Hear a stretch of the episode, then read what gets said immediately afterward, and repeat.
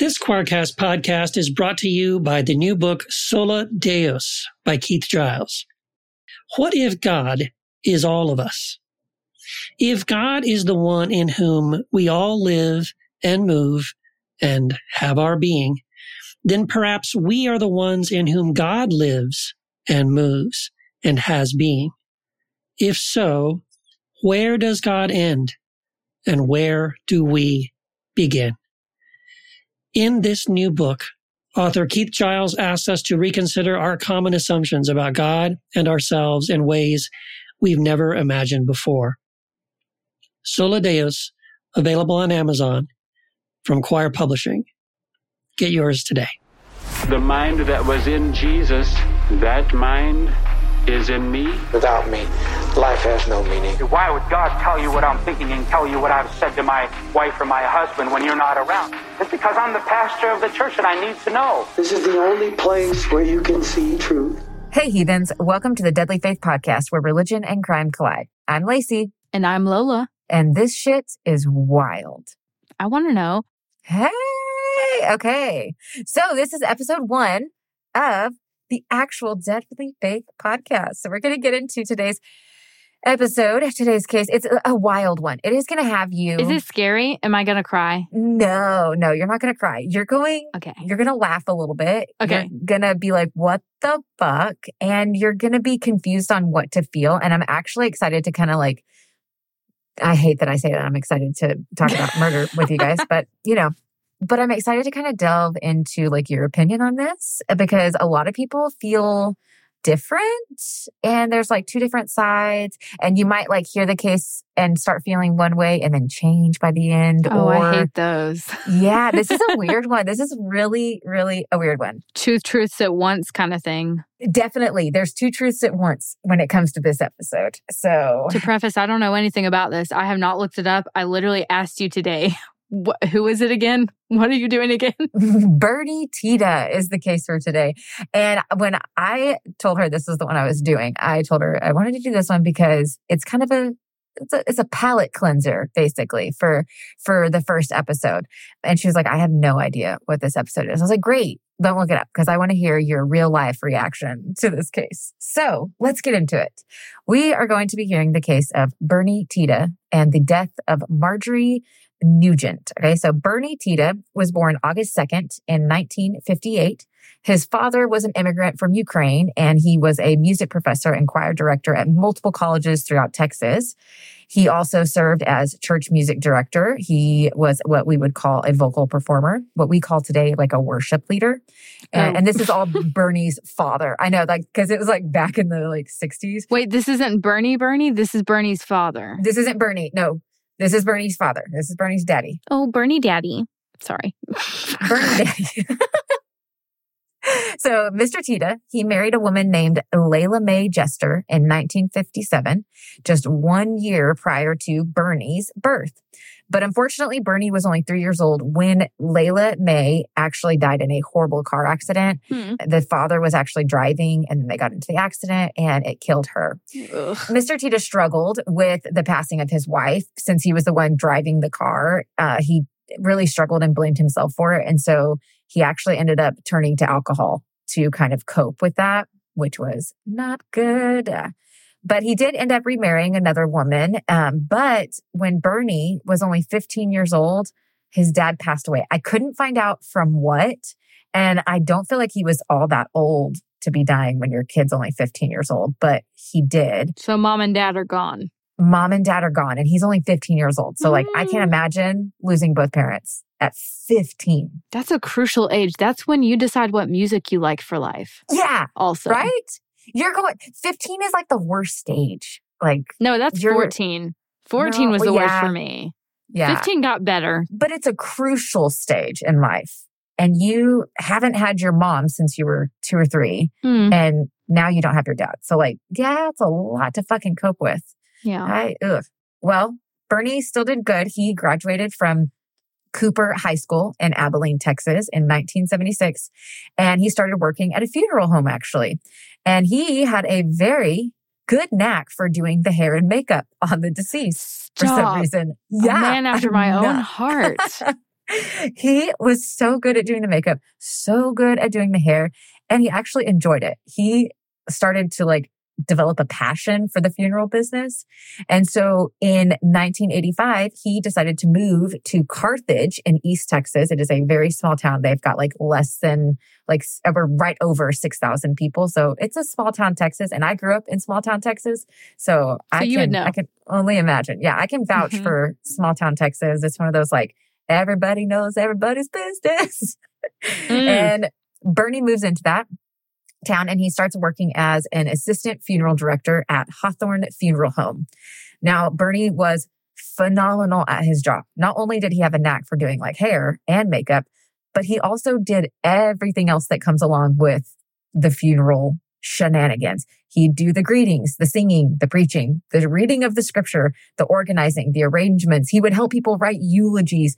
He was literally like he was the death guy. yeah, he was like the one man band when it came to dead, dying, and deceased. He could open a place and just Yeah, take yeah. care of it all. Uh, and and honestly, Bernie, he he should have. He should have. should have just stuck with death in that that realm. Okay. but he didn't. oh, I'm Poor, nervous. poor Bernie. He he did not. Okay, but Bernie was a very lovable guy. Okay, he was the type of person that loved being involved in the community and like all the community had to offer. He was a lay preacher. He was a featured soloist in the choir at the First United Methodist Church. Uh, he sponsored little league teams and he even volunteered at local community colleges with their like music and theater department. And he was even on the Chamber of Commerce Christmas decorating committee. This, this is So- a jack of all trades. Yeah, he was very involved in his community. And since he was very involved in the community, it meant that Everybody, everybody, knew him. Bernie. Okay. Yeah, everybody knew Bernie. And not only that, everybody loved Bernie. He was very charismatic. He was kind. He was lovable. People said that um, he had just like a magnetic personality. So it didn't take long for them to connect and like really enjoy Bernie as a person. They said that when he was driving through town in his little car, he would literally just be driving and smiling at That's so cute. Isn't it? It's adorable. Oh my just like, god! Like, who is ever that happy with their life? I know. I know. And he had, it's like one of those people that you would say, like they walked into the room and not they, they lit up the room with their smile. It was like his happiness was contagious. Yeah. He was just a very Ugh. warm and loving spirit to be around. Sunshine in the flesh. Yeah. Sunshine and Rainbows was Bernie Tiede. so he was also the type of guy that would always put others first and he would always think of others. But Bernie was not great with money. And because he always put people first, when he would go shopping, he was what we we would call a shopaholic. If he saw something he liked in the store, it's so funny. He would buy every single one that the store had. Like, what? let's say, yeah, I know Why? if there was like a tiny little clock and he was like, that's a cute clock. If the store had 50, he bought all 50. And then he would give them out as gifts to random people, not for birthdays or like special occasions. He'd be like, I was thinking of you. Here's the clock. Like he would do that all the time. Why do I love him right now? I know. But Bernie was only a funeral, whatever, director. And so he was only making like $26,000 a year. Uh, So Mm. he was racking up some credit card debt. You know, he wasn't he wasn't the wisest when it came to his financial choices, but he was loved. And at least he had that. okay.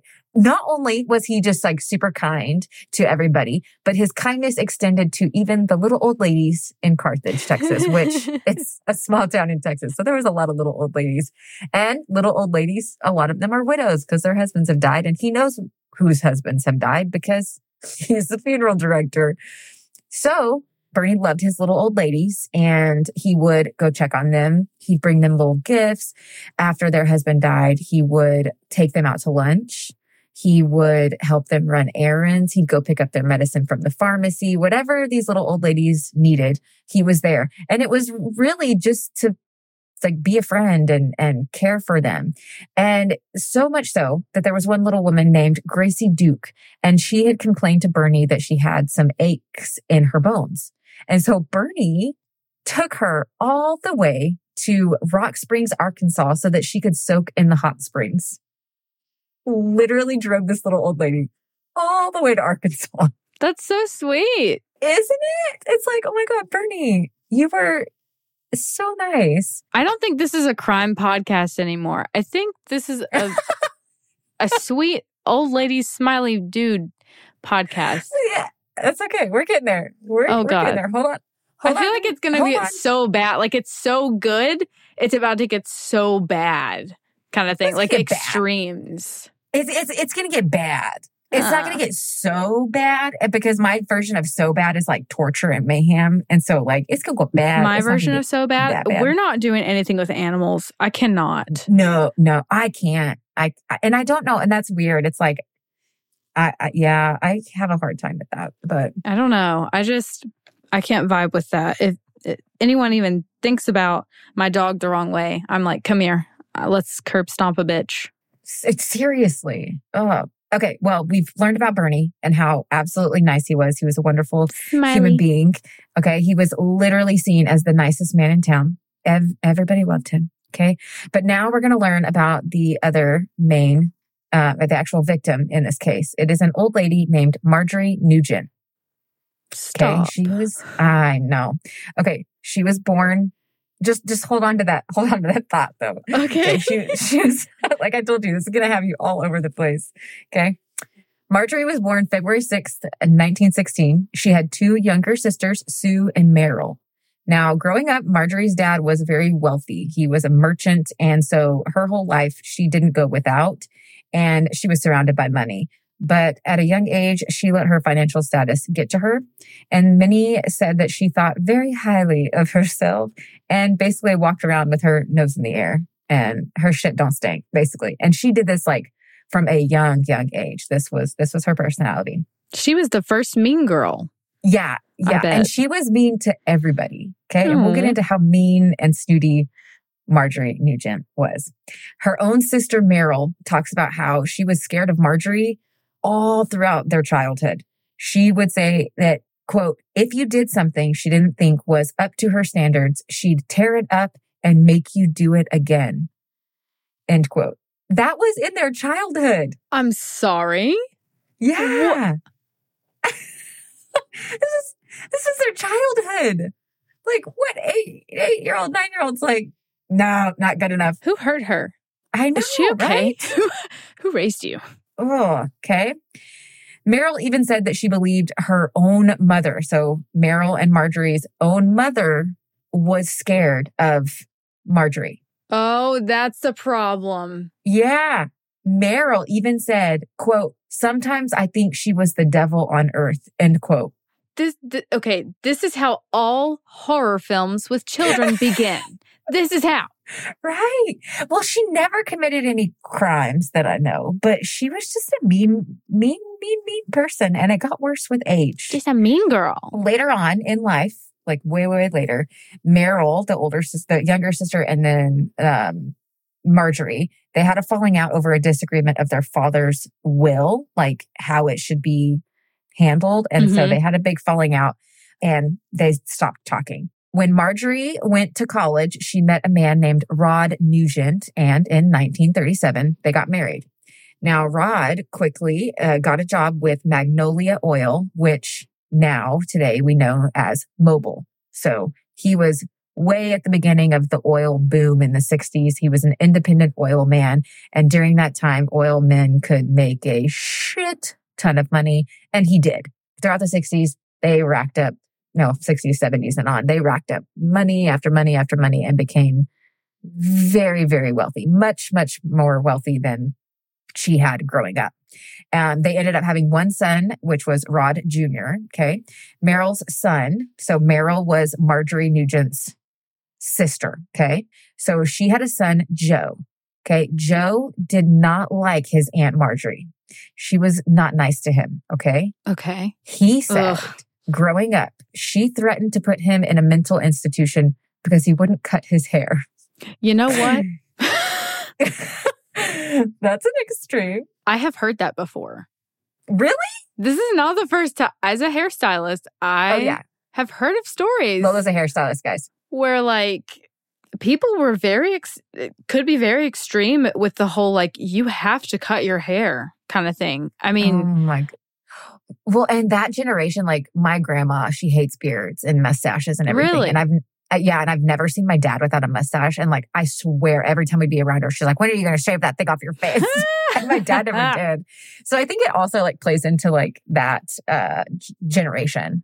Probably You too. know, and yeah. I mean, like, there's something that's actually, uh, how do I s- describe it? It's like inherited understanding of like Mm-hmm. The way that you wear your hair or the length of your Mhm. hair determines status. Like, Mm. um, like early Egyptian culture back in Renaissance Really? days, Chinese, you know, culture. okay, that makes sense. It was all very like the way that you wear your hair and the color of your hair could tell your status or your rank or your marital status kind of thing too and what does purple mean? Because now I want to know what is my status. Short purple hair. they did not have a status for that i just know that blonde people were the poorest in in most cultures really?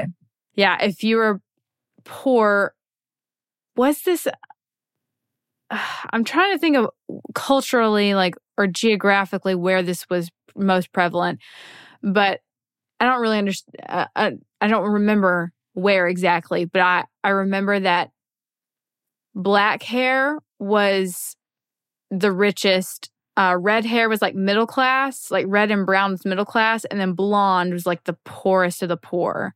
And if you tried Wow. to color your hair differently than like what your status was or what your rank was, you could be punished and jailed and like no way. stuff like that.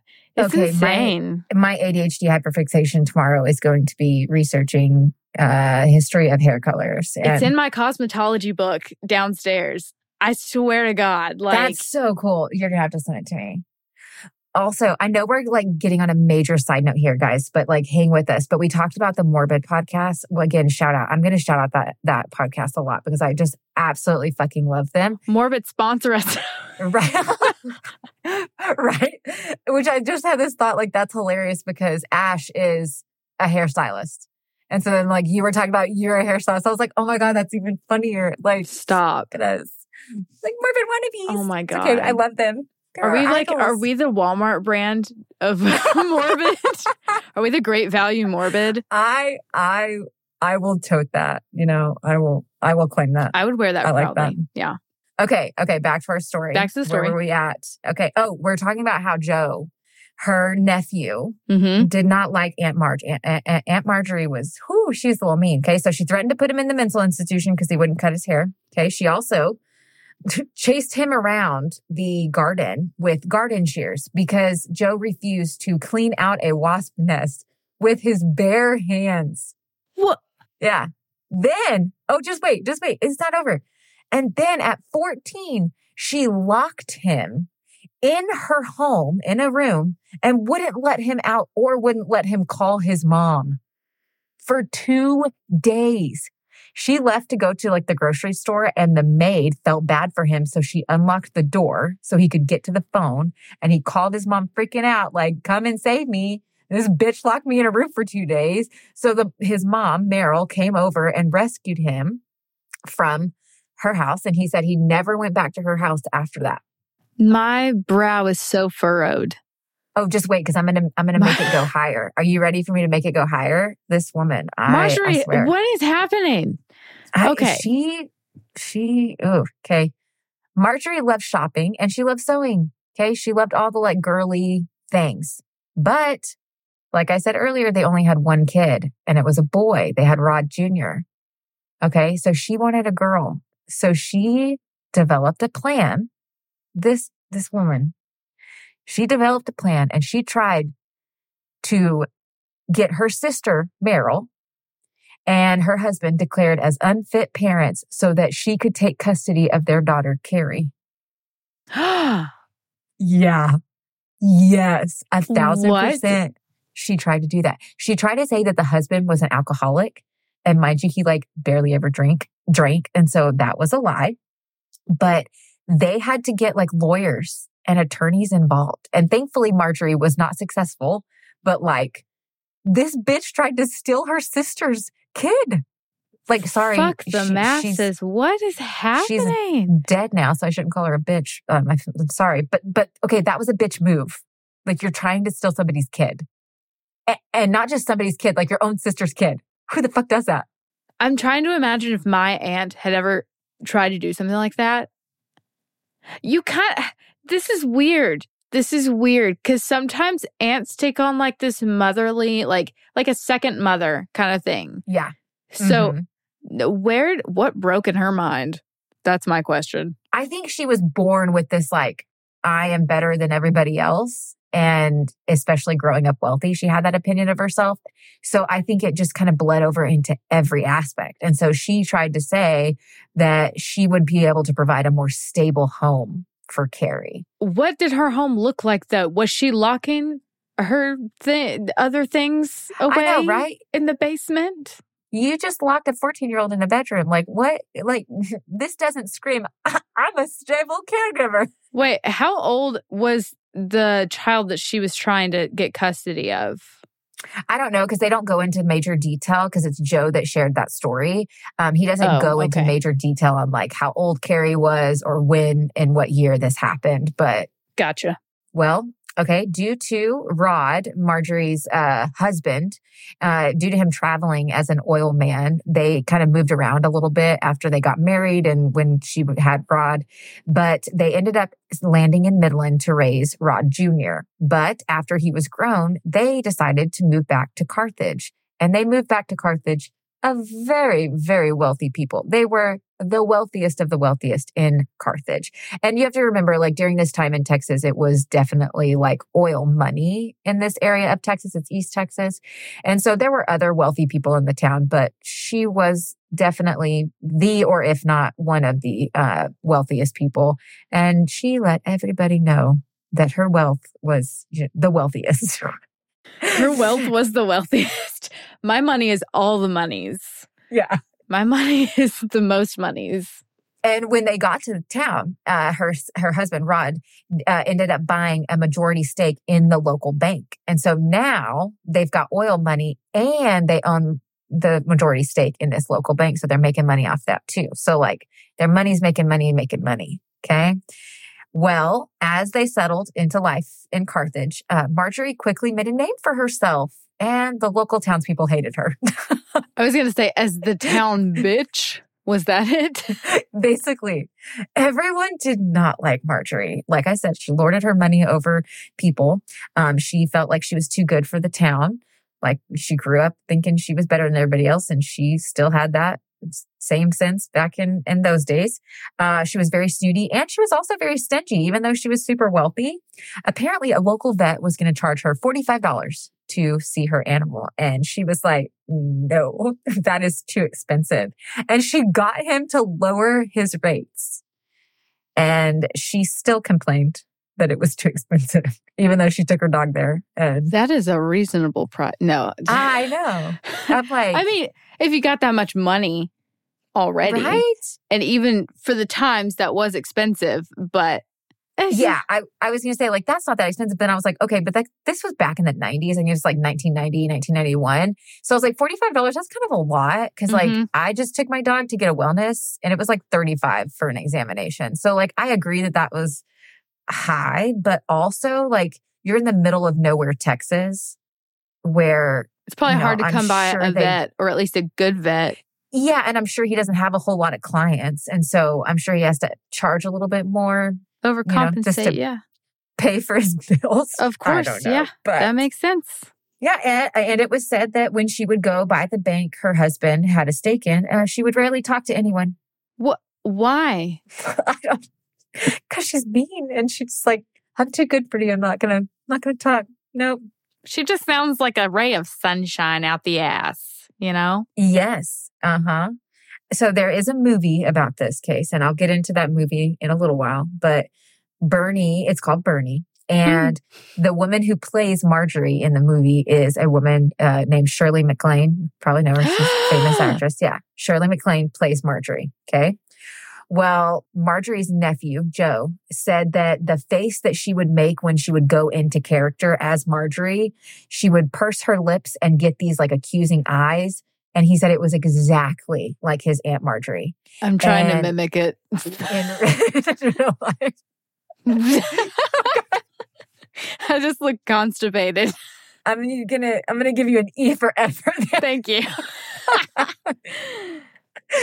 well, he said that this was exactly like his Aunt Marge and what she would do in real life. And he said when she would make that face, it was a sign that she was about to tell you off for something she disapproved of and quote, why you weren't good enough, good, good enough or smart enough or otherwise worthy of her time. She used it on sales clerks, on waiters, on farmhands, on housekeepers and cooks. She used it on my parents. She used it on me. End quote. So that, like, when you watch the movie, because I'm sure a lot of you will probably go watch the movie. I, yeah, I was gonna gonna say I, I have to watch this now. Everyone needs to Yeah. watch so we can know the face.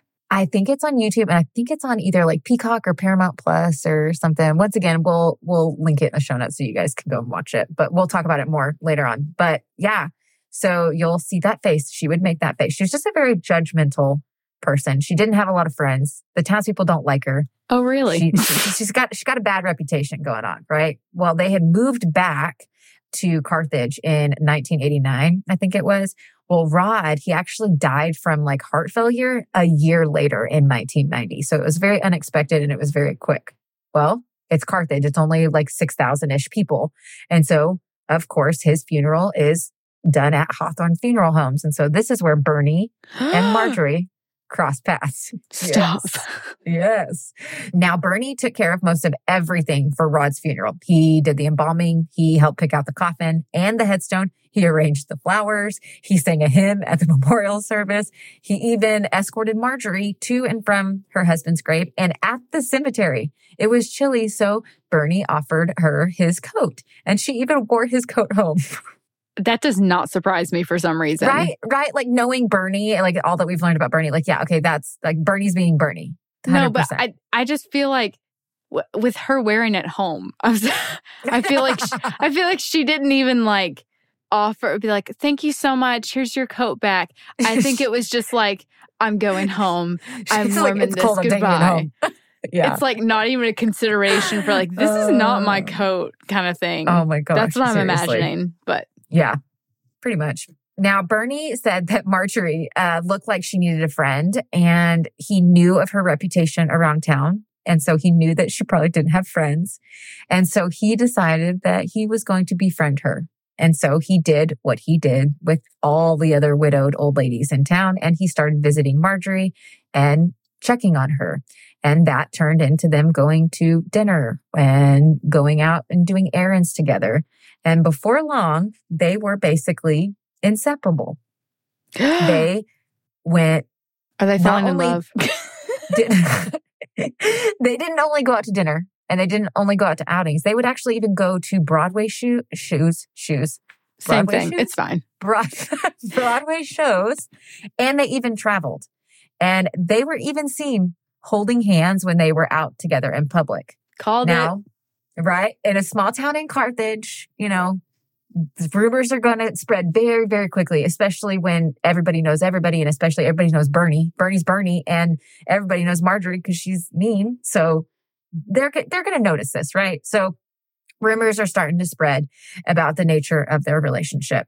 And Mr. One of Mr. Nugent's old business friends had testified in court that when he saw them interact in public, it made him very uncomfortable. And he said, quote, I would say that the greeting kiss and the goodbye kiss was not one you would give to your mother.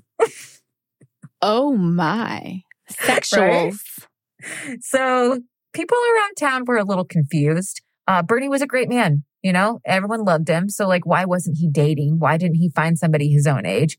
And they, of course, were like, is he doing this, you know, for Marjorie's money? Because all of this stuff that they were doing and going and traveling and all of this, it was paid for by Marjorie. Like this woman's estate and, and worth was like $10 million at it this time in 1990. That's a, that's a lot of money. Like, i would take that money. in today's money Right. What is that in today's money? You Google that while I keep going because I want to know what 10 million is in 1990, what that is in 2023. Okay.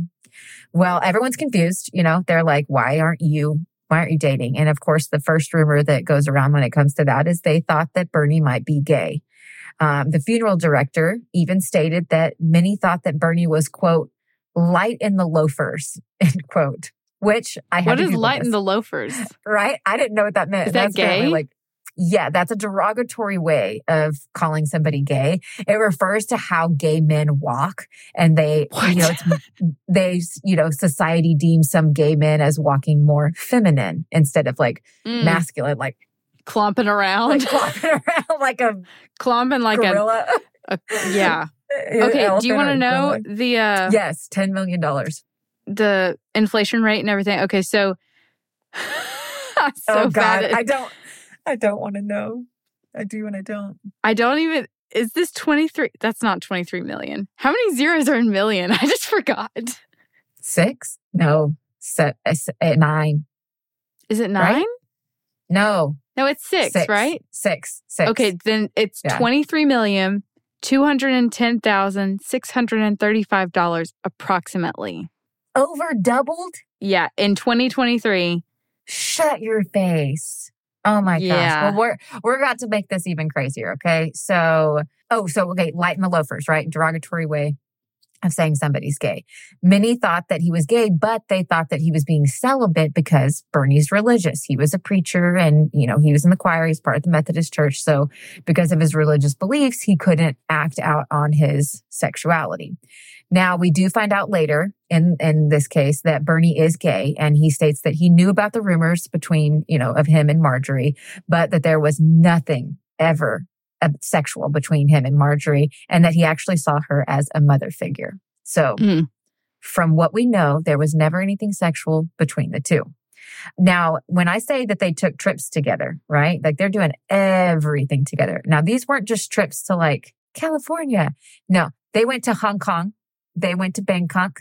They went to Russia and they even cruised the Nile River. And they didn't just travel to all these places. They went first class. Like they were getting like all of the all and But of going course, to the big Broadway shows. And, you know, this was making Marjorie actually really happy. Bernie said that he felt like Marjorie was actually the happiest that she'd ever been in her whole life and that she was actually getting to do things that she wasn't even able to do in her do in her marriage.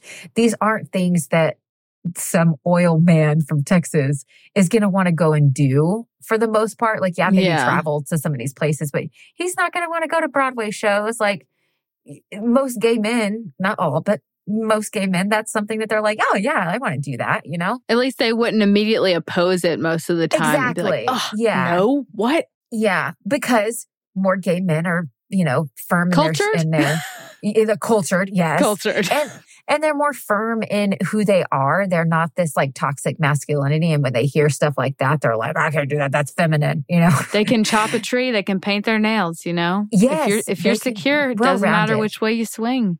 We we love us some gay men. Yeah. Mm-hmm. We do, we do. Shout out to my brother. Woo woo. We love your brother. I don't know his name. It's fine. Um, I was so about to say Bubba, but his name's Glenn. Um, Bubba was what we called him growing up. Bubba, that's Bubba. so Yeah, good. I know. He hasn't been called that in years, but Glenn. Glenn is his name. He is a big, big proponent of this uh, podcast. He's so excited for us. But Love you, Glenn. You're anyway, so yes, we do. We do love our gay men. Okay. So uh, Bernie was loving all of this because they would go on these trips and they would also go on shopping sprees. So Bernie was getting Mm. Tons of shit. He was getting all this shit bought for him. He he was just living high, right? And uh Bernie, like I said earlier, he was only making twenty six thousand dollars at the funeral home. So I don't know about you, but I wouldn't be passing this up. And Bernie sure as hell was not passing this up. Bernie was all she had because her son Rod didn't visit much. You know, he was like some kind of doctor or something in Midland. So he didn't visit much. And they were kind of, um, I think they didn't have the best of relationships because, you know, Marjorie was his mom. So, like, I'm just going to go out on a limb here and say that he was kind of probably done with her bullshit. He probably was put in a basement. It's fine. He probably was. Like, if she was locking up her nephew, like, uh, he he probably didn't have the best childhood. Like, I'm just going to guess this. He does not say that. Um, he does not talk anything about that. But Bless his heart, as us Southern gals would say. So in 1991, Marge wrote her only son out of her will and she made Bernie the sole beneficiary of her $10 million estate. Yes. Oh my God. Yes. According to Marge's cousin, she said that uh, Marjorie did not want any of her family to get any of her money because they didn't, quote unquote, appreciate her. Mm. Which, from what we know about Marjorie, like I believe that. Like I believe that that's definitely what she said. hmm They don't appreciate me because she thought of herself very highly. And so, if they aren't going out of their way to visit her and bend over backwards to serve her wants and needs, then she's like, fuck it. You don't get my $10 million. I'm going to give it to this Bernie guy that I've known for a, an all of one year at this point. I was going to say, it was only like a year or two that they knew each other. At this point, it was only a year because it was 1991 and it was in 1990 that, that Rod, Rod died. Yeah. Yeah. So it was Huh. a year, maybe slightly over, maybe even slightly under, but that developed quickly. I know, like that's almost faster than an evangelical courtship. Damn. Call me out. Call Right? me out. Hey, hey, I met my husband and then we got married. From the day we met to the day we got married was just over four months. Oh, you're worse than me. It was it was six months with me and my ex. Everyone likes to be like, "Were yours yours worked out?" And I'm like, "Okay, I am I am the exception to this whole scenario. Okay, like this is not the norm. The norm is divorce within a few years. Okay, don't Don't true. do what I did, okay? Date around. Anyway, moving on with the case. So, not only did her son not, and her not have a good relationship, she didn't have a good relationship with her son's three kids. So, her grandchildren. These are her only grandchildren, mind you. They're three girls. They had actually sued their grandma because apparently, when the grandpa died, there was some like trust money set aside for the three kids, and she was not getting it or giving it to them. And so, because she wasn't doing that, they just sued their grandma.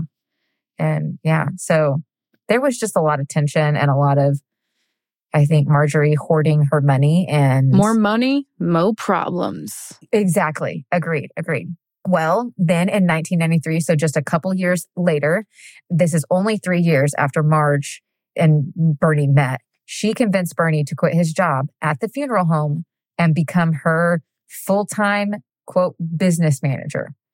Now, Bernie, of course, said yes because this was coming with a substantial pay raise. Remember, $26,000 is all he was making, which is decent back then, but still, like, I, who's going to say no? And he was not about to pass up not only the big pay raise, but also the fancy meals, the traveling, the shopping sprees, all the things the that come along with perks, it. The benefits of, that come with the job. Like the benefit package was overwhelming with this position. and when Bernie, of course, said yes, uh, she gave him full access to her checking accounts so that he could be the one to pay all of her bills. And he says that Marge told him to spend some of the money on himself. And she apparently uh, allegedly gave Bernie, I couldn't like completely confirm this, but I'm pretty sure this is true. She gave Bernie a hundred thousand dollar advance and he went out and he bought himself a two bedroom, one bath house where he decorated the front lawn with his collection of penguins in Oh. tuxedos because he thought it was so cute. And he even was a collector of watches. He had 40 different watches and he set them up in his house um, to display. And one of them was a $7,000 Rolex that he got from Marjorie herself. Like there's a lot of, there's a lot of money spent on this man. Okay. I don't know why I just thought of this, but I wonder if they were all the watches that he had, if they were all set to the right time. I don't know. That doesn't matter. I don't it know does why. I not th- matter, but knowing Bernie, it probably. Probably. Probably. Okay. Also, with this $100,000, Bernie earned his pilot's license and he bought himself four planes. A four. I'm sorry. Four. Where are you going to park them? Four. Does she have an, a, a strip? Does- Uh, uh, hang, hangars. Yeah. I don't, I don't know. He bought, he bought himself four planes. Okay. And that's just, just wait, just wait. Okay. Well, since Marge was wealthy, she had a stockbreaker, stockbreaker, stockbroker. I can't talk, I swear. it's fine. That's the same his thing. Name, right? Same thing. Okay. His name was Lloyd. And he helped her with all her investments. Well, eventually Bernie started to call Lloyd and tell him his opinion on what she needed to invest her money in. And Lloyd was not appreciative of this, so much so that he even said to Bernie one time, What do you know about the stock market? You're nothing than an undertaker. Oh. And, and he hung up on Bernie. But this pissed Marge off. And she was like, How dare you talk to Bernie like that? And so Marge called Lloyd back and was like, How dare you? Don't you ever talk to Bernie like that way again. And if you do, I'm going to take my money and find myself another stockbroker. Damn. Lloyd was going to be out a lot of money. And so Lloyd was like, I'm sorry. Hey, she's loyal. I'll give her that. right? She was. Okay. Bernie even got Mar- Marge back in church and she even hosted a woman's Bible study in her home. Okay.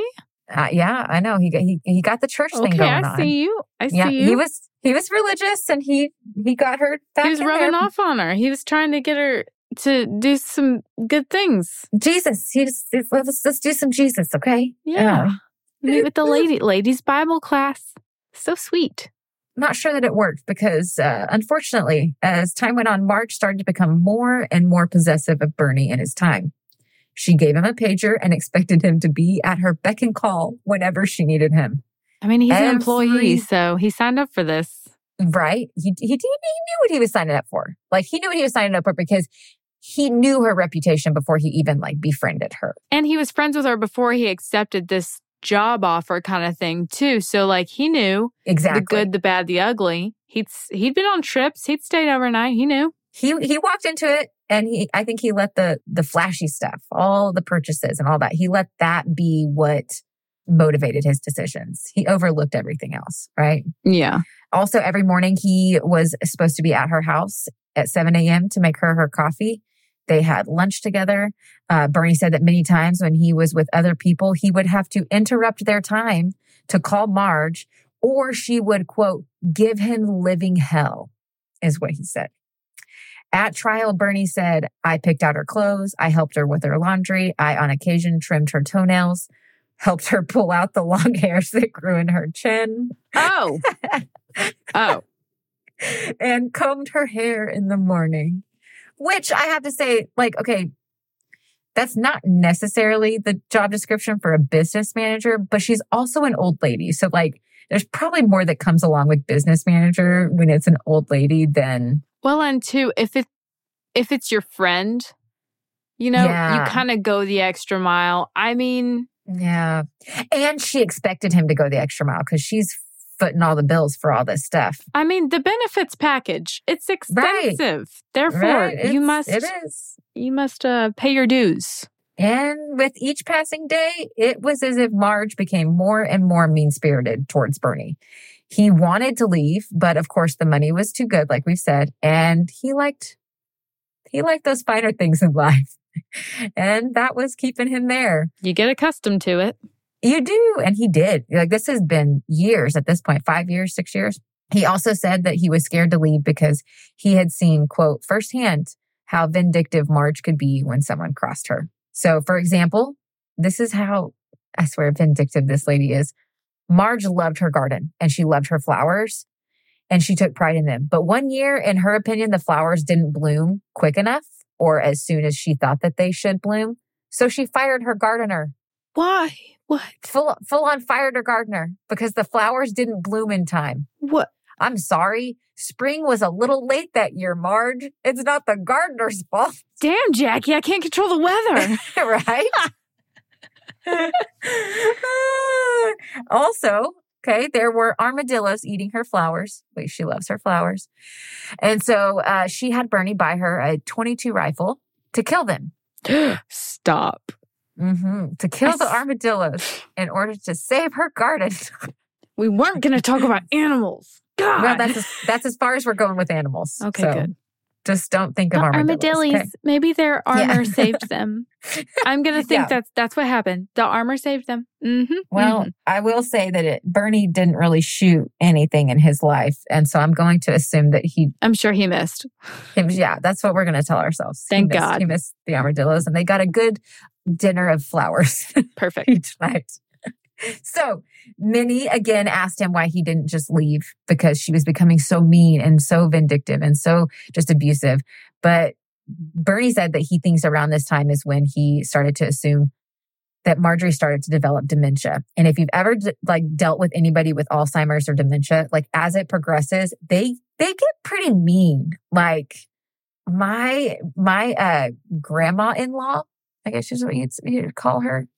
There were some like really funny stories like in the last days days of her life because she had um I think she had dementia or was it Alzheimer's? one of the two but she she had some very mean spirited moments but that's very common with dementia and you just learn to kind of like laugh it off but if this was undiagnosed like i could tell i could see where bernie was just like frustrated but didn't know how to handle it Mm-hmm. and he didn't want her to be alone and he knew that she wasn't close to her entire family they had all like be were estranged from her so he He knew was that all she had, pretty much. yeah and he didn't he didn't want to be the one to leave her and leave her alone and he's like i'd feel really guilty Mhm. so he just stayed but as every day went on this was becoming way too much for bernie to handle and on the morning of november 9th 1996 just six years after he met marjorie nugent bernie snapped okay that day he woke up and he went to marge's house at 7 a.m to make her breakfast before leaving to go home because he wanted to go take a shower, he noticed the 22 rifle and he decided to take it and put it in the bathroom near the garage. Then at 10 a.m., he came back after taking his shower and getting ready. He came back to the house and was going to take Marge to Longview to go to the dry cleaners. I think he needed to go to the dry cleaners himself. And so he had actually called and said, Do you want to come with me? We can eat at this specific restaurant. And so Marge was like, Yeah, I'll go along. So he came by to pick her up. Well, when they entered the garage, she was ahead of Bernie. She leaned down when she got towards the car to pet her dog, Bo. When Bernie decided to take the rifle from the bathroom and he shot Marge in the back. Now, the first shot made her fall to the ground, but she was still breathing. The examiner says that first shot paralyzed her, from what I have uh, been able to understand. Don't hold me to that, but the first shot paralyzed her but she was still alive, right? Bernie then walked towards her, shot her again, and then he put the gun directly on her back and shot her two more times until Marge was dead. He snapped. Now he says that she like he he says she must have been berating me that morning is what he says. He says a lot of it he doesn't remember that it's just kind of like what he's been able to piece together and we'll we'll come back to that because I have some opinions. Okay. Well, he then dragged Marge's body down the hallway towards what she called her utility room. He opened up the deep freezer, Mm-mm. removed mhm, removed some food, wrapped her body in a Lanzin sheet, placed her in the freezer, and then he put the food back on top, hiding the body. Bernie returned to the garage and cleaned up the blood, but then he went on with his day as if everything was fucking normal. He Oh, went to a Bernie. rehearsal. Uh huh. And then he went to a Pizza Hut and bought food for the whole cast that was at this rehearsal with him. Everybody who saw Bernie that day and interacted with him the following days and even weeks after this happened. Weeks? Oh, just wait. Perfectly normal. No different. Like nobody was different. And and Bernie tries to say, like, I can't lie. I don't know how I pulled all this off. But people said that he could have won like a a what was it, Academy Award for the Mhm. performance he put on from the time Marjorie was shot and killed and to the time she was found in the freezer. Okay. Did he have a psychotic break? Did he not remember what he did? we I, I don't want to jump the gun, but we will we will talk about that. Okay. So Bernie had to keep up with Marjorie's affairs. You know, like she's dead and he doesn't want to get caught. So he has to keep up with all her affairs. So he's paying her bills. He's running all her house operations, like paying the gardener and making sure the lawn gets mowed and all the stuff gets taken care of so that it looks as if life is as normal. Marjorie is still there and, and everything's normal. Mhm. And when people would ask about Marge or call or anything like that, he would say that she was napping or, oh, you just missed her. she just walked out. Or Oh. then he'd be like, I'd give her, I'll give her the message. I'll make sure she calls you back. But time started to go on and on. And that excuse was only going to get him so far. So then he had to start making bigger excuses that would account for this big lapse of time. And so then he started saying that she was visiting her sister in Ohio. And then he started saying she had a stroke and now she can't speak and she's in the hospital. He went far with this. Bernie even during this time started to spend her money and, and, and not just a little bit. He's spent, he's spent a lot. He's spent a lot of her money. How much? What did he buy? Do you know what he bought? Do you have Oh, the yeah. itemized receipt? I have I have an overview. Okay. I'm not itemized, but but an overview. His four planes weren't enough, so he bought more planes? planes. He bought more, planes. More planes. He bought more planes. I don't know how many he bought, but he bought more planes because four was not enough. How many can you drive at once? What's wrong with you? No idea. Um, he invested in the local Western wear. I think it was called the Boot Scootin' Western Wear store. Western. Wear. yeah. Yeah. Remember, we're in, we're in small town, Texas. So That's so good. there's that. Uh, he gave like, I think it was like a hundred thousand dollars to the church for the building fund. Uh, he bought like 10 cars for different people and gave Oh. them to them. There was like a trophy shop in town that was failing because it's a small town. Like who all, like He's like how many Robin of the Hood. 6,000? Yeah, like pretty much. Worse. it's Robin Hood, but like rated R. Yeah. Yeah. Ve- very much so. So yeah, the trophy shop was failing, and because it's remember six thousand people. So how many people need trophies every day? of the I week? don't. So he bought the trophy shop so that it could still operate, Mm. and so that the local people could still get their trophies, like the local schools or organizations or or whatever. So uh, as time goes on, Marjorie is still dead, frozen in her freezer, and Bernie is acting as if everything is perfectly normal, and he is continuing on with her affairs, paying her bills, and giving excuse after excuse to anybody and everybody that would ask. And he's spending her money. It is estimated that in the nine months before he was arrested, yes, nine months. It took nine months for them to find Full Marjorie, pregnancy. dead. Mm. right. Oh my God. When you put it into that perspective, as somebody who has had three kids, holy shit, that's a long time. I mean, and as someone oh that's a God, Christian, think about it like that. wouldn't it eventually bother you? he said it did. He said it. He said it got to him, but I, I, I don't see how it could get to you, and you still be able to just And you don't you don't confess, you don't turn yourself in, you don't tell you don't somebody. or some or somebody's like something's off here. You know, like Yeah. nobody, nobody. Ah, well, well, too, no one really liked her anyway, so they were probably happy to not see her around or talk to her or you know. right, and that that might have made it easier. But he had Bernie had convinced himself that like spending Marge's money was what she would want him to do. Because remember, she said, not a thin dime is what she would say. I don't want my family to get no thin dime of mine. And so she would tell Bernie, like, spend my money, like, go spend it on whatever, because she knew she was old. She knew she didn't have much time left. So it's not like she could spend $10 million real fast, but shit, Bernie could for sure. Well, but as time went on, no one was seeing Marge. Uh, so Bernie's giving these excuses, but her stockbroker, Lloyd, he started to become suspicious because when Christmas came and passed and he sent his Christmas turkey to her, he didn't get a thank you card. And that wasn't like Marge. Marge sent out thank you cards. She was old school. Okay. And then she was expected to be in office to sign some like important investment documents, but then she didn't show up. And so after that, Lloyd was like, something's wrong. Like I, I haven't even gotten a call from her. So he called um, the local sheriff's department and let them know that he was concerned and what was going on. But what he didn't know is that the sheriff's department had actually already gotten an anonymous tip from somebody telling them to look for Marge. Now, we still to this day, I'm pretty sure, don't know where that anonymous call came from. If you're the relative of the person or if you're the person that did the anonymous tip, email us. I know, right? I would like to know who it was because then the sheriff had to be the one to contact Rod Jr., Marge's son, and let him know what was going on. He Oh. wasn't even looking for his mama. His mama gone for nine months. Like, yes, they were estranged, but like, that's wow. Like, well, I- you know, I actually I, I take back my judgment on that because they were estranged and Marjorie was a bitch. So like I can kind of Eh. understand them not looking for her.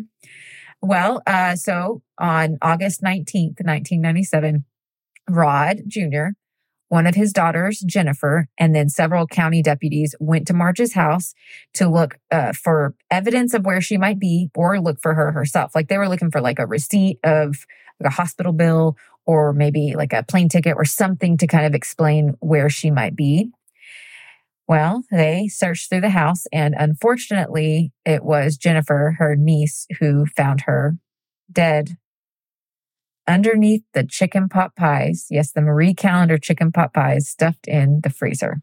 What made her look in the freezer? That's my I- question. they were looking everywhere. I think that they were already probably suspicious that something sinister had happened because remember in 1991 she changed her will and yeah. gave this strange man that she'd only known for a year her entire, you know, make him the sole beneficiary of her $10 million estate. So I think they were probably assuming that Bernie did something, you know? Mm, So they looked around for her and eventually found her in the freezer. Well, in order to preserve the evidence, they were very Texas and they took the entire freezer, Marge frozen in it, food, everything, stuck it on the back of a truck, hooked it up to a generator, and drove it all the way to the coroner's office in Dallas with Marge still inside of it, completely frozen on the back of a truck. oh my God. Driving down the highway That's Texas. No. right right literally like i i can vouch that's that's texas for you right of course the first person they want to interrogate is bernie Tiede he's she, he's the only one that's friends or you know an associate really of marge so they start looking for him and they ended up finding him with a little league team and their parents and he was getting ready to take them all out to dinner and Stop. pay for their dinner right He's doing good services with the money, but he's just, boy, have you lost your mind? The whole I thing? know. You feel you feel so conflicted, like in so many different ways. Oh, well, they bring him in for questioning, and Bernie broke. He confessed immediately. It was like he walked in the door, and they were like, "So we found Marge. I did it. I shot her." like he just he just confessed right away. Did he cry? Was he like Oh yeah, crying. He he said he felt guilty. remorseful? Okay, yeah. Yeah, he was remorseful. You know, it, from what we can tell, he was crying. So, um, you know, it looks like he was remorseful. Mm. And he said, yeah, yeah, he killed her. He killed her nine months prior and he tells the whole story. So Bernie was arrested and charged with first degree murder. Now, this is a small town again. So the news of Bernie's arrest spread like wildfire. And instead of everyone being heartbroken over the death of a little old lady, they were all actually more upset that Bernie was arrested and they were sad for Bernie. That Sunday, after he was arrested, the Methodist preacher gave a sermon titled When Life Doesn't Make Sense. And in this sermon, he said that he, uh, or he spoke about how Bernie needs their prayers and he needs to know that we are with him.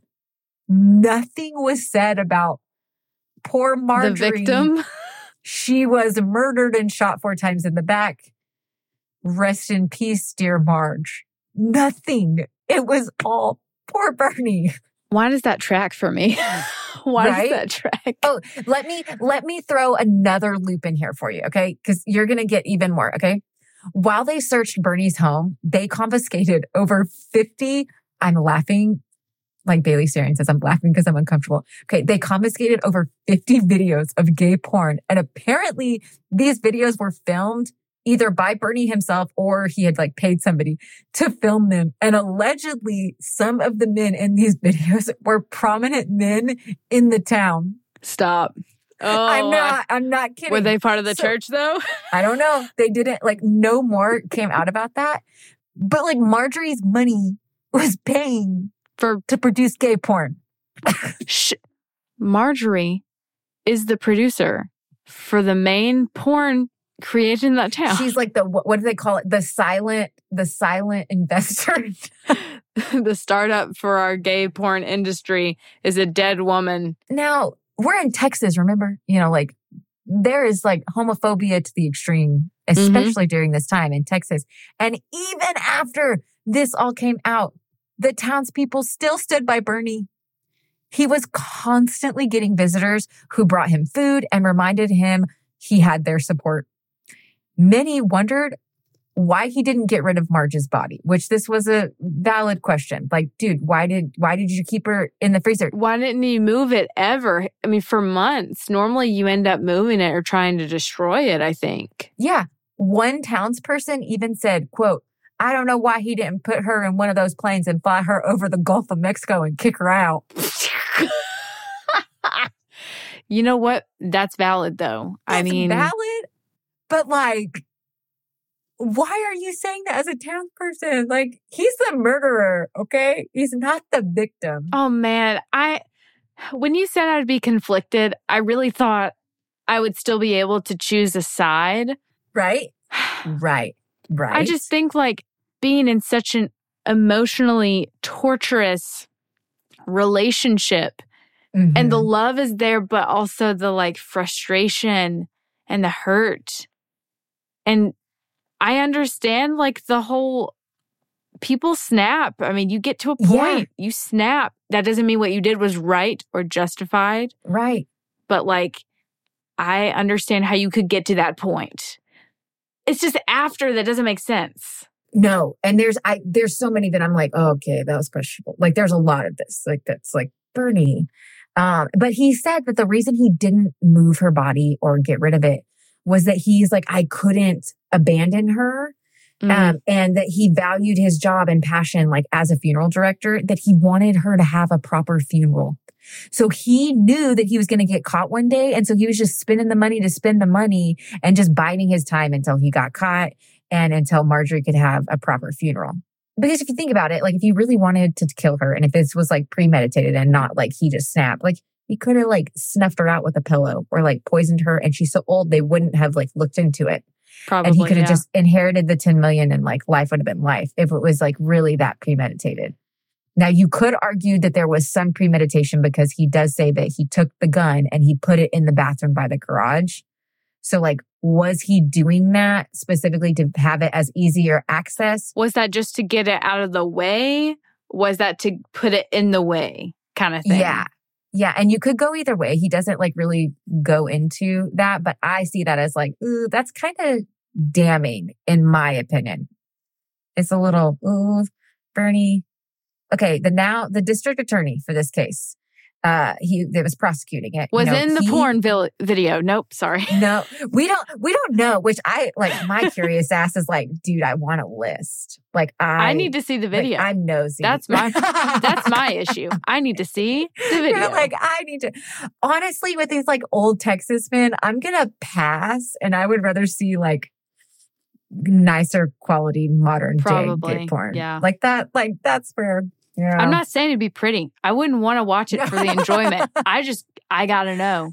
I would watch What- it as an I gotta know. reporter. Were you the receiver? I must know. Mm. well, the district attorney. We're gonna skate on past the gay porn. hmm The district attorney was a uh, attorney was a man named Danny Buck. And yes, that's his real name. Okay. That's cute. So he, I thought it was a cute name too. He was approached time and time again by townspeople showing their support for Bernie. Okay. One day while he was eating at the local Daddy Sam's barbecue and catfish. Yes, that is the name of the place. Where a sign that says, you kill it, I'll cook it is hung. oh, don't do that to Marjorie. Oh, don't do that to Marjorie. oh gosh. No, no. Margie, Marjorie definitely does not get eaten. Okay. So while he's eating there at this restaurant, he is starting to realize that he might not have such an open and shut case with this as he expected. A, a waitress approaches him and said, Bernie's a sweet man, Danny Buck. He's done a lot of good things for this town. He's given poor kids money to go to college and everything. Someone else chimes in and says, You got to admit, nobody could sing Amazing Grace like Bernie could. Danny It all Buck. circles back to the voice. Then reminds everyone that Bernie confessed to a Texas Ranger that he shot Miss Nugent four times in the back and then stuffed her in her own deep freezer. Like, there's a confession here, guys. Like, we're not trying to piece evidence together. Like, we were given it on a silver platter. But then, even after Danny reminds everyone they have a confession, another man chimes in and says, It's just hard for me to believe that old Bernie could fire a gun straight. He acts, well, you know, effeminate. Effeminate. so since he's since he acts gay, he can't shoot a gun, is what he's getting at. well, he's like, probably also- at short range, so probably. right. He's not that far from her. I mean, It's also a 22. I don't know if you've ever shot a 22 gun, uh, cal It's- gun. it's easier to shoot a 22 and hit your target. Yeah, 22s are easy. There's I like mean- basically no kickback or anything. Like it's Mm-mm. The, it's one of the easiest guns to shoot. So like, come on, he could he could had shoot the that even if he had no experience. Yeah, he did. He did. Um, another time when Danny Buck was at a convenience store, a woman told him, I don't care if Miss Nugent was the richest lady in town. She was so mean that if Bernie did kill her, you won't find anyone in town who's going to convict him for murder. Ooh, So they're making this- valid points. They they are. And so this is when Danny Buck realizes, okay, we are not going to get a fair trial if we have the case held here There, in this yeah. county. Yeah, like everyone's going to be like, let him off. Save Bernie. So, so right, the per- prosecution had to request that the trial be held in a different county, which is like unheard of for the Mhm. prosecution to be one seeking this. Usually, it's the defense defense.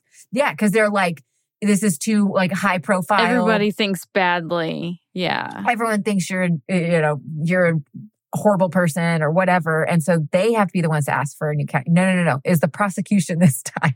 Great. it was granted and they did help. they hold the held the trial uh, in a neighboring county now the trial took a while to get started and it held it was began in 1999 now remember she was estranged from her son and his three kids at the time of her murder but yet at the trial they got on the stand and talked about how lovely sweet and kind their grandma was reminder these are the same kids who sued her over the trust that their grandpa's estate and all that The prosecution trained them.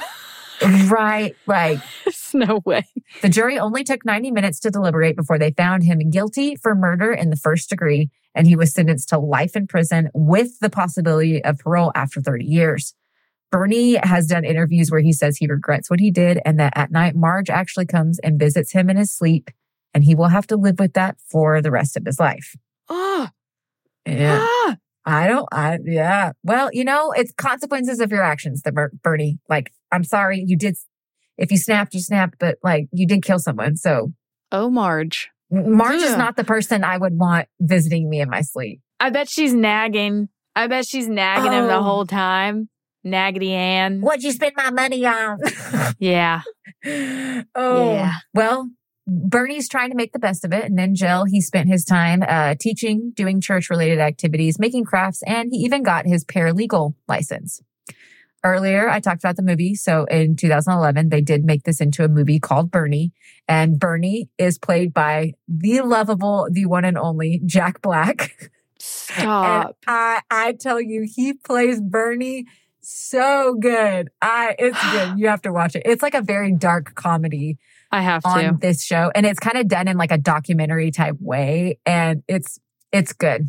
Shirley MacLaine plays Marge, and Matthew McConaughey plays Danny Buck, the DA. Uh, this movie brought so much attention to Bernie's case. And so it actually in 2014, Bernie's lawyers brought forth the evidence that he was sexually abused by his uncle as a kid. It stated that at 12, uh, it started at 12 and continued for years. Out of shame and guilt, he kept this to himself, like many of victims of sexual assault do, and he didn't tell anyone. After another one of his uncle's victims came to Bernie, he encouraged Bernie to like tell his story and come forth with what happened to Bernie. Yeah. So psychiatrists said that the abuse from Marge could have triggered memories of his childhood abuse and it could have pushed him into having like a dissociative episode that day. And based off of this evidence, Danny Buck actually agreed to give Bernie a lighter sentence. Stop. And so that was, yeah. But in order to do that, like he doesn't get to choose. He's just the DA. So what they have to do is they have, it has to be approved and then it has to go to a retrial basically. Mhm. So, or it's like a resentencing trial. So in te- 2014, a judge ordered that Bernie be released from jail on a $10,000 bond. And he had a bunch of like conditions he had to follow. And Bernie was set for a resentencing, resentencing trial. And uh, he, along with Danny Buck, were hoping that the outcome of this resentencing trial would be time served and that he would be able to be set free. Like even Danny Buck himself was like, all right, you've, he's at this point, I think it was like 17 years in prison. He started to root for him. He did. He, he switched sides and he started to root for him. So meanwhile, he started um, a new life outside of jail. And while he waited for this resentencing trial, he joined the gay man's choir, which I thought that was so cute. The gay man's And- choir. yeah.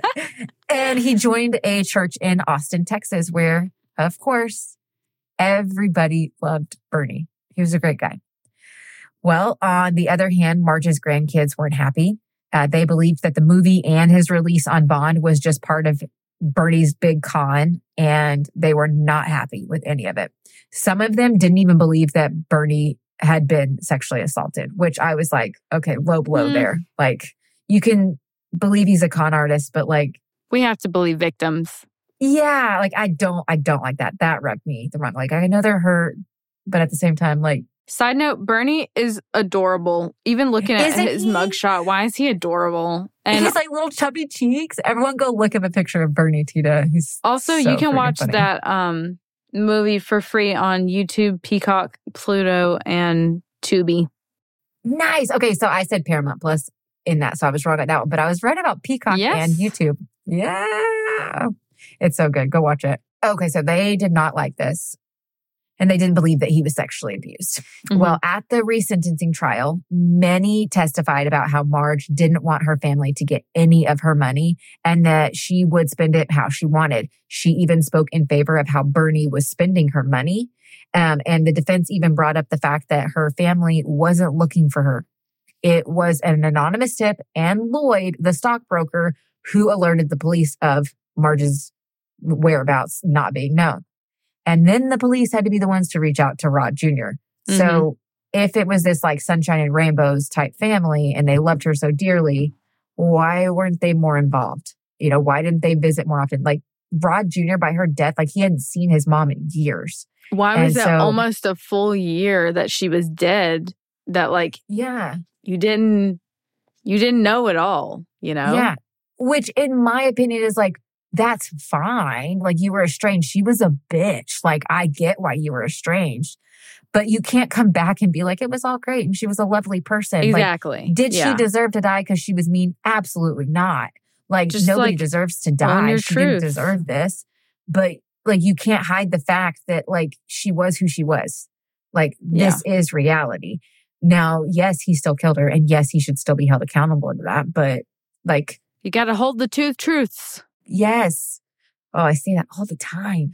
Well, Is he alive? Is Bernie alive? Bernie is still alive. Yes, yes. Bernie, Bernie is still alive and kicking. Okay. We need to invite him on. now. Oh, I wish I could play devil's advocate, right? So if they weren't on speaking terms, they could have been trying to get a hold of her. But since she had wrote them out of her will and they were estranged, they could have tried getting a hold of her and they just, she wouldn't answer the phone. Assumed she's not answering because Yeah. Because they said they did look for her or they were trying to get a hold of her. Uh-huh. They claimed that. So I will play devil's advocate for that moment. Like they could have. But on April 22nd, 2016, after four hours of deliberation, the resentencing jury sentenced Bernie to 99 years to life in prison. He basically got the same sentence yeah. like he got nothing less. The Texas court, or they did try to appeal it, but the Texas Court of Appeals upheld the conviction and sentencing in August of 2017. Bernie resides in the Texas Department of Criminal Justice in Kennedy, Texas, and he isn't eligible for parole till August 3rd, 2029, which August 3rd is my birthday. So That's I'm weird. be- That's know, right? weird. That's suspicious. Now, this is where I have a hard time with this case because Should he be held accountable? Absolutely. Like you killed somebody. It's like even if you snapped, even if it was a dissociative episode, which I have a hard time believing, but I'm also not a psychiatrist. So I'm not going to like say that that's not out of the realm of possibility because psychiatrists have said it is. But I feel like life in prison for what he did is kind of a harsh sentence. Mm-hmm. Because isn't our our justice system for rehabilitation, right? Supposed to be. Supposed to be. Yeah, supposed to be. And with having all of these character witnesses and all of these people, and even the DA themselves, Danny Buck, standing behind him, I could see. I don't know if 17 years is enough. Like they were wanting him to get time served. I, I think it's like, in my opinion, maybe closer to 30. You did take somebody's life, you know? And I feel like I've, I've heard that in a lot of the true crime cases that I've listened to. And that's a common sentencing time if it's not like torturous, like diabolical and premeditated and all of this stuff, like 30 years seems to be enough. So I think I am of the opinion that I I hope Bernie does get out in 2029.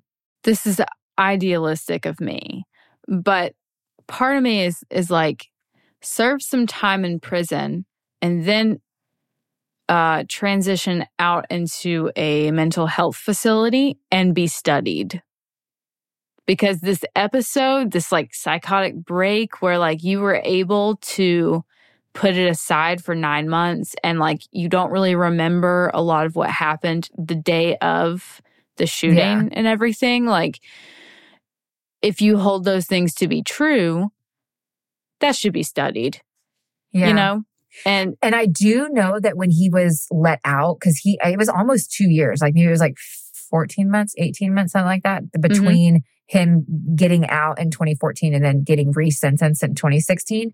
I think one of his conditions was that he did like some kind of therapy, Yeah. uh, psychiatric stuff for sexual abuse victims.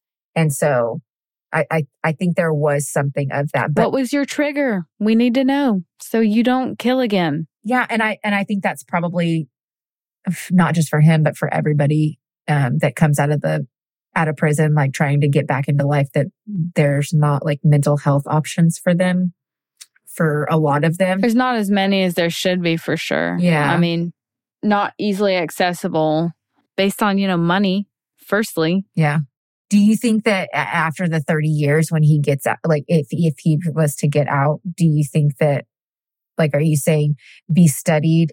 Or like transition to a mental health institution, and then you spend your life in the mental health mental health institution. I think that would just de- depend on the data collected from the mental health facility. Yeah, I can see that. Because, I mean, if this was a one time occurrence and they identify what the trigger was and are like pretty confident in it, maybe Yeah. it would be fine. I mean, human Yeah. error is going to happen too. I didn't say this in the case, and I I don't know why I didn't put it in the notes, but um, I I'm remembering that in the first trial, like they had found that there was like some kind of account that Marjorie had that had a couple million dollars in it or something along those lines, and Bernie was part like on that account, and she thought there was a whole bunch of money in there, but there it, he had drained it down to basically nothing. When she was alive. and- when she was alive. And then shortly bef- shortly like a few days after her death she was supposed to have like had some kind of meeting with the bank and look at some kind of documents or whatever. And she was going to find out that that account was empty.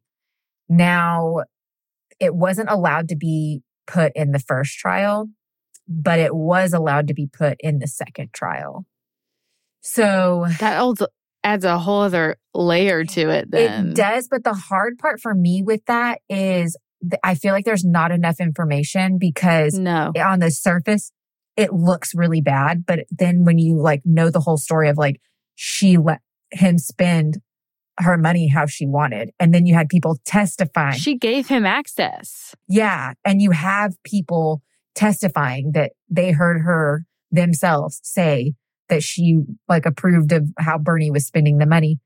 it could be like, okay, are you grasping at straws here? And you were estranged from her. So, like, how do you know that she knew? She didn't have any friends. How, how do you know these conversations transpired? She wasn't close with family.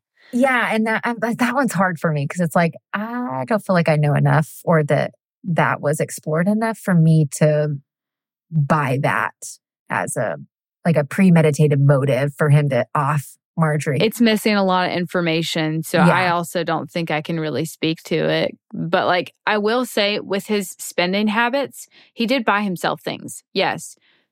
But he bought a lot of things for other people as like a good service kind of thing. Not to say that Yeah. justifies using another person's money, especially without their consent. But like it makes me think his heart was in the right place with a lot of things. A lot of his judgment was not always off. So, like, yeah.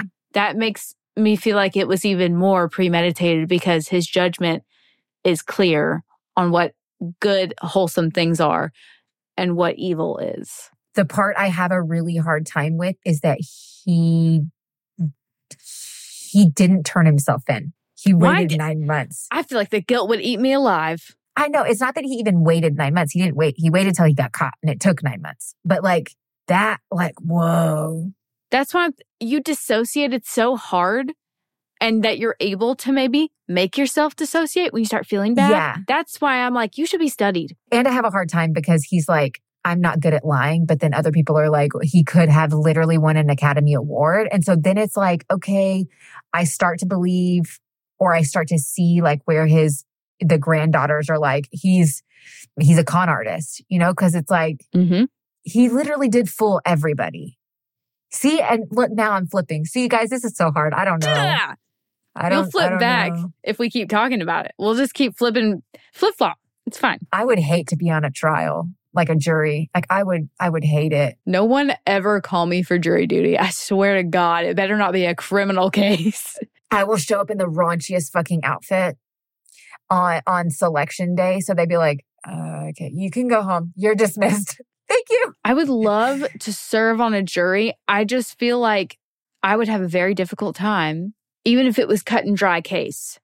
I would look at that human and be like, you're about to go to a place that will not serve you, that you will not serve. I think that I could do it and be very confident in my decision if it was a If it was a child crime, yes. yes. I was going to say if it was a child crime and if there was very strong evidence, whether that's even circumstantial evidence. If it was very strong, I could be confident in my decision if it was against a child. You know what? If if it has to do with a child, don't put me in the courtroom with them. I know, right? Like I just want to like punch you in the face. Something feral would unearth Right? from me. I couldn't help it. I'm not even a mom. Wait till I am. I know, right? It's just wait. Okay, we're this was a longer case than I expected it to It's be. fine. Um, but we were talking a lot, and it's our first one. But we had fun. I enjoyed it, and I hope you guys enjoyed it. We didn't really get into a whole bunch of the religious aspect of it, but it, you know, it's just like The church defended somebody though. That th- they did that. Which okay, what what's new? the church defended and upheld somebody that committed murder when one of Yeah. the you know 10 commandments is do not murder. Do not do that. Oh, I you know we could get into a lot of it, but it's like you, yeah, you, a lot of you fucked up. And as a Christian, I don't know how he didn't turn himself in. If if religion is so big to him, like how did you fake fake it for nine months? I don't. I don't. You know I what? can't. Christianity must have not served him well because let me say this I'm not a Christian anymore. And the guilt, even thinking about it, me not even doing it, Yeah, thinking about it, it makes me like feel secondhand guilt or like weird transference guilt of Yeah. like, oh, she sat there in a fucking freezer. And even though she was a shit for person, nobody deserves to be shot in the back when you're Four facing away from them four times and then shoved in a freezer under pot pies. Yeah, yeah. Then that gets into the whole like, if you're not a Christian, where do your morals come from, kind of thing. Hmm, that's funny. they come from my heart. right, right. they come Like, from my heart. I'm just I'm just nice. morals are morals. Like you just have them because you're a good person. We're inherently born with that. Isn't that nice? Uh, It's a exactly. built-in moral system. and we get into the whole religion doesn't give you doesn't keep you from the being able to snap and commit a crime you know like it's not it's not a catch-all protection Even with all the Bible knowledge, you can preach, you can teach, you can pray, you can sing, you can help the elderly. But at the end of the day, it doesn't keep you from snapping. especially when you bring in abuse like emotional abuse or physical abuse and and he was definitely dealing with some emotional abuse that's for dang sure Bernie, you had disadvantages from the start. I get that, but I did. did too, man. i know like we we've all had some shitty things happen so you did make your choice and you've made your bed and you are sleeping in it and so You know what's more fun than killing people is just gardening and holding frogs. Yes. Oh my god. Or chickens, baby chickens, baby oh, chicks. chickens. They're so cute. They're so freaking cute. My chickens are so happy. I gave them oranges today. Oh, you did. Yes, they're so happy. Aw. They my uh, neighbors put a um, cabbage head in in a like plant hanger and then like hung the plant hanger from the top.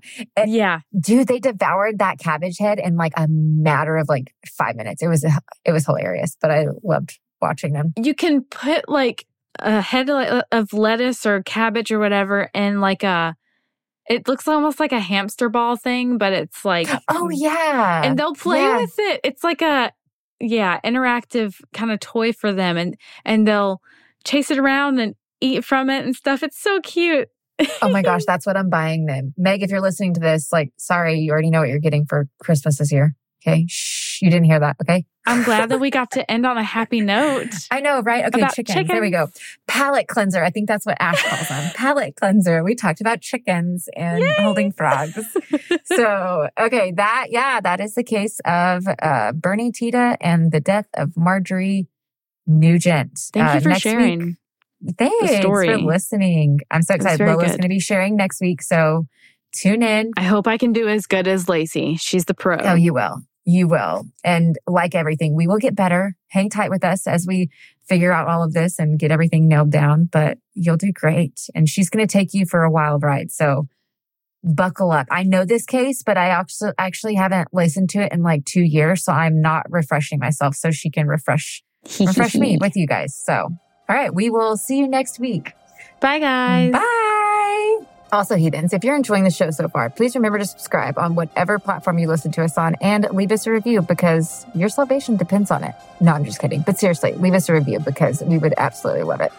Deadly Faith is brought to you by Choircast Network. It's produced by Laci Bean and Lola Robbins and audio engineered by Eric Howe. Thanks for listening.